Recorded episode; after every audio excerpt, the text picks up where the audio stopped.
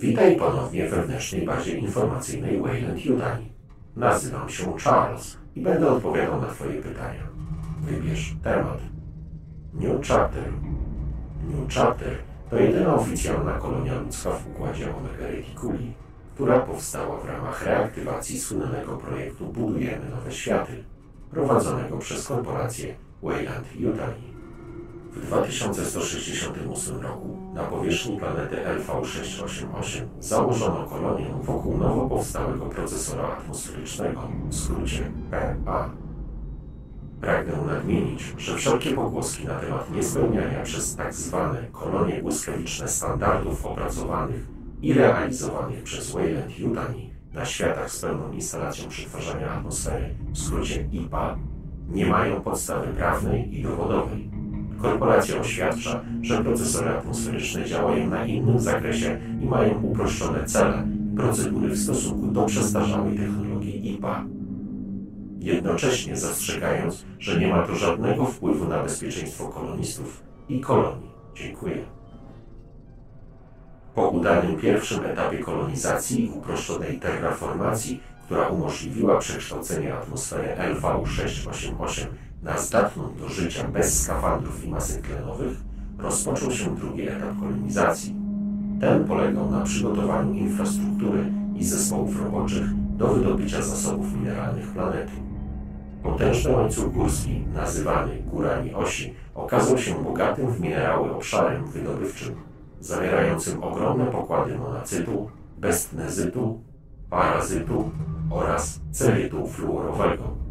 To są podstawowe minerały, z których można uzyskać lantan, wykorzystywany jako dodatek do stali, stopów glinu i miedzi. Kluczowym produktem po obróbce lantanu jest tlenek lantanu, który wykorzystywany jest do wyrobu soczewek optycznych. Poza lantanem, minerały wydobywane na LV688 są bogate w lutet, który jest wykorzystywany w medycynie leczenia nowotworów. Kolejne lata były okresem prosperity dla New Chapter i cechowały się błyskawicznym rozwojem.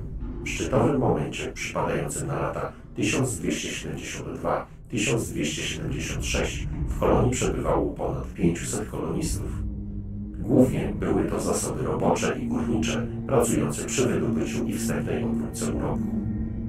Poza pracownikami stały etat miały również zespoły naukowe, które odpowiedzialne były za poszukiwania nowych złóż minerałów.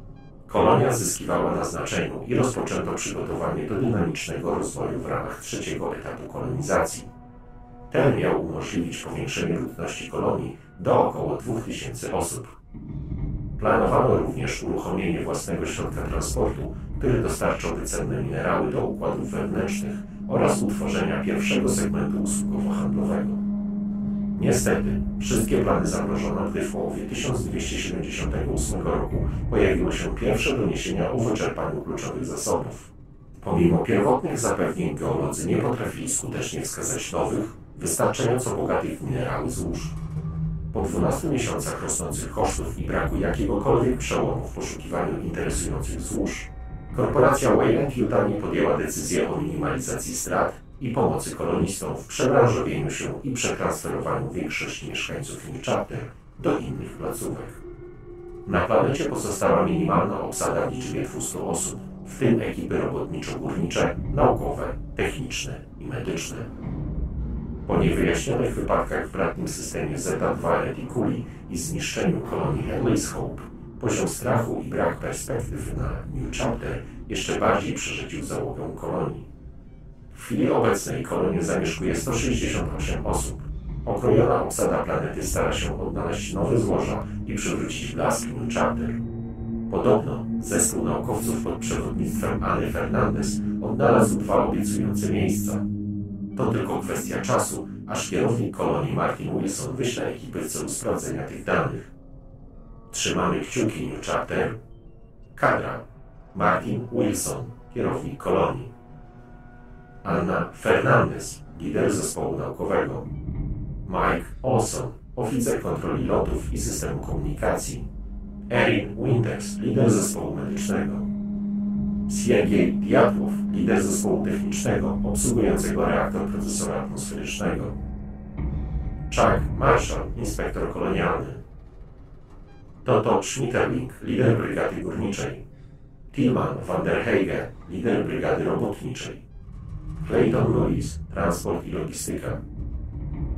Wybierz temat.